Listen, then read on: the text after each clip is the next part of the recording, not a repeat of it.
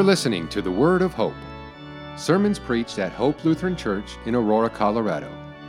Today's sermon is by Pastor Dean Bernke.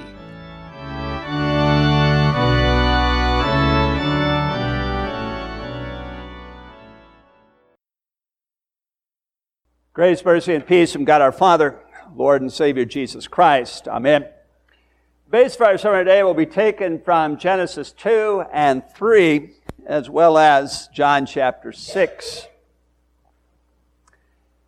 Really, you know, it's a rather interesting word. That word can be used in a multiplicity of ways. There is the really said as a question. Really? There's a really that's formed by gossip. Really? There's the really that expresses interest. Really? The really that reflects doubt. Really? The really as a punctuation of belief. Really? Really is simply is simply really a really interesting word. Now the use of really abounds in society. And it can alternate between reflecting disbelief on one hand and belief on the other hand. It can be between belief as said quizzically and really said with conviction. And yet, increasingly, the really said with conviction is often simply a belief whose origin is oneself. And such a phenomena goes way back. We know from Genesis 1 1, it says, God created. And in that creation story, the truth or the crown of his perfect creation was humans. He placed our parents, Adam and Eve, in the garden saying, Be fruitful and multiply and fill the earth. And the instructions to them were clear. You may surely eat of every tree of the garden, but of the tree of the knowledge of good and evil you shall not eat, for in that day you shall eat of it. That you eat of it, you shall surely die. That word was clear to the crown of God's creation. Our first parents were not to determine for themselves that which is right and that which is wrong. They were not to pluck from the tree of the knowledge of good and evil if they did, they would die. And so it was clear. It was straightforward. It was simple. They were to do this and not do that. God meant what he said, really. Now it goes on, the serpent was more crafty than any other beast of the field that the Lord God had made. He said to the woman, Did God really say you shall eat of, not eat of any tree in the garden? No, that's not what God really said. And scripture reveals that Eve had correctly received God's message. There was no hearing, there was no comprehension problem on the part of Eve. The message was sent, the message received. And yet, with that seed of doubt planted, the soil of, was prepared for depositing the lie. But the serpent said to the woman, You will not surely die. For God knows that when you eat of it, your eyes will be opened, and you will be like God, knowing good and evil. The lie was clear, straightforward, simple. Satan's message was sent. The message was received. Satan's really enticed them. And so rationalization led to Adam and Eve's own really of conviction. It just really seemed right for them to eat that from that forbidden tree. So when the woman saw that the tree was good for food and that it was a delight to the eyes, that the tree was to be desired to make one wise, she took of its fruit and ate and she gave some to her husband who was with her, and he ate. The really of their belief was simply a statement born out of the conviction whose origin was themselves. Indeed, the genesis of self birth really goes a long way back, and the really of conviction born of one's own thoughts continued. Take, for example, what Jesus says in John 6, verse 53. Truly, truly, I say to you, unless you eat the flesh of the Son of Man and drink his blood, you have no life in you.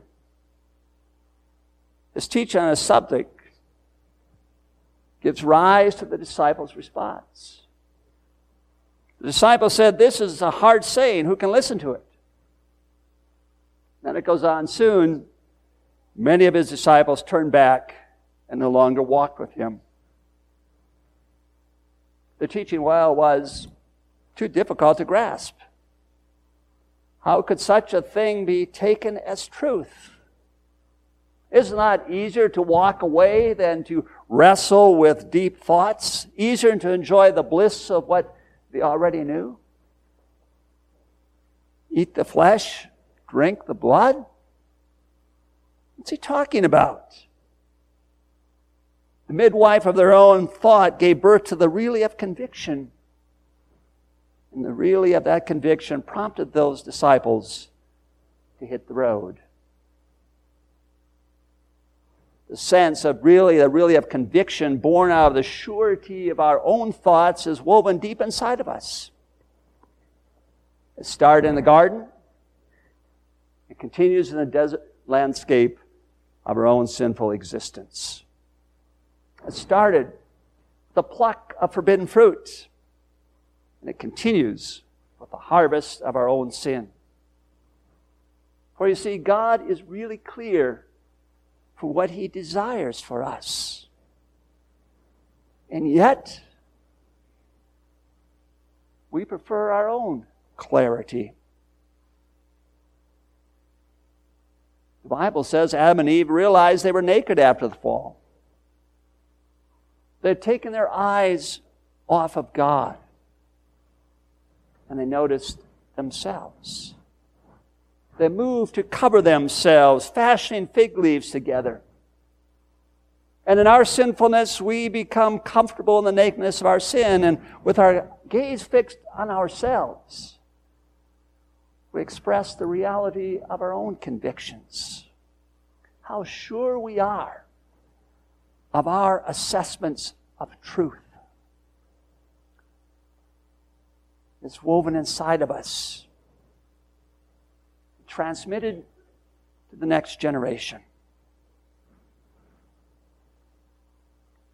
The really of conviction born of our own thoughts can be ever present.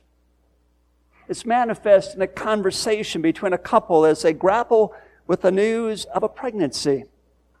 And how many other couples long for that news, but for this couple, it simply invokes fear. The pregnancy is not understood as a blessing, Rather, it's seen as a curse. And so this problem must be dealt with.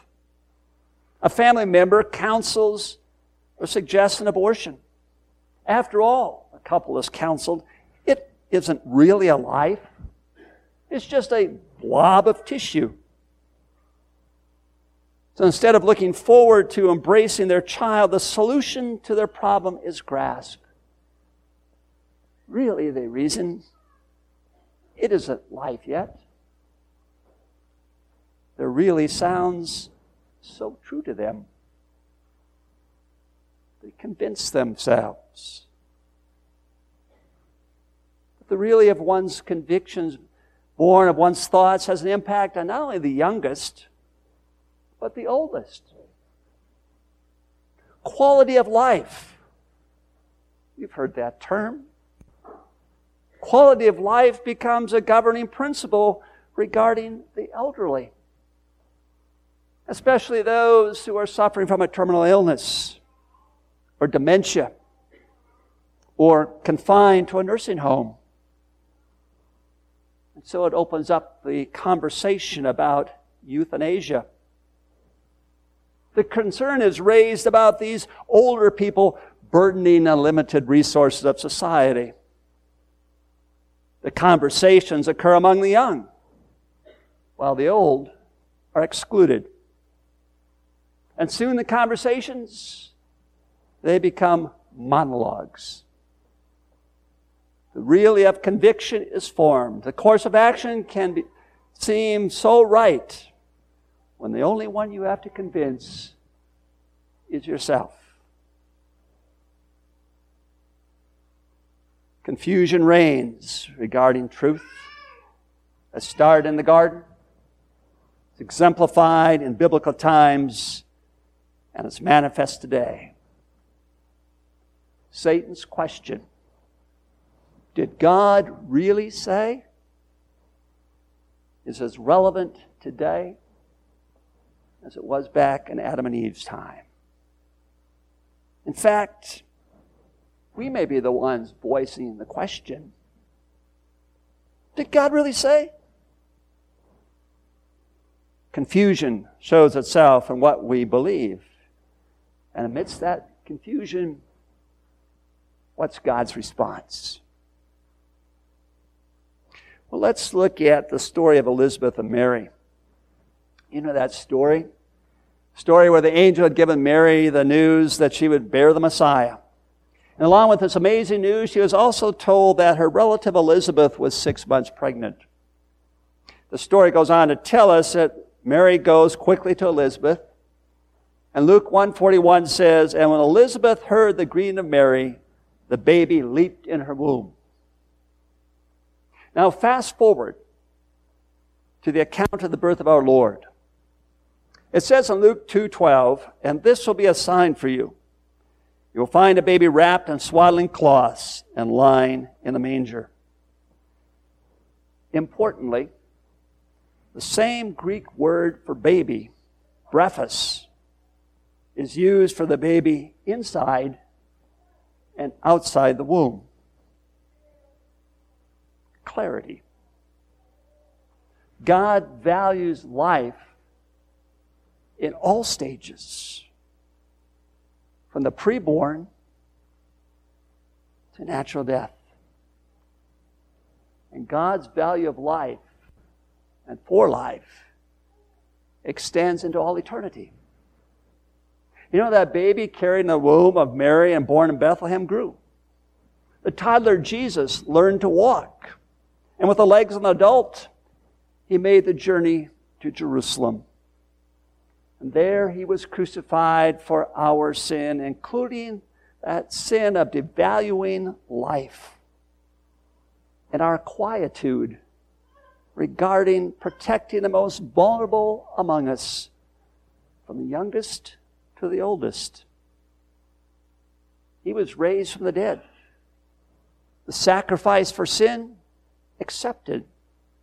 And we are washed in his victory in the life giving waters of baptism, life eternal bestowed upon us.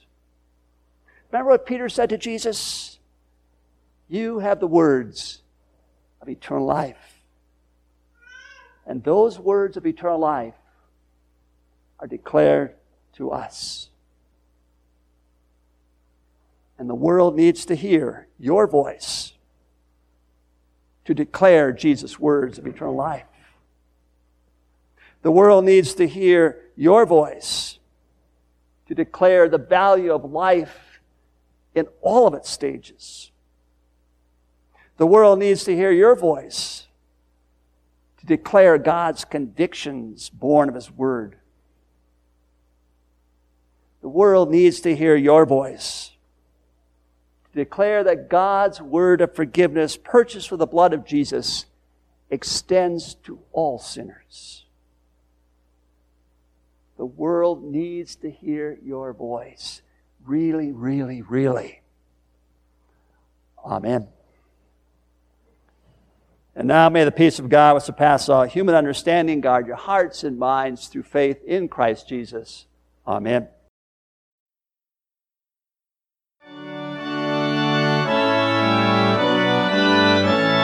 Thank you for listening to the Word of Hope. We hope your time with us was filled with joy and peace in hearing the Lord's Word. If you have questions or would like more information about Hope Lutheran Church, please visit our website at www.hopeaurora.org. send an email to office at hopeaurora.org or call us at 303 364 7416. This has been the Word of Hope.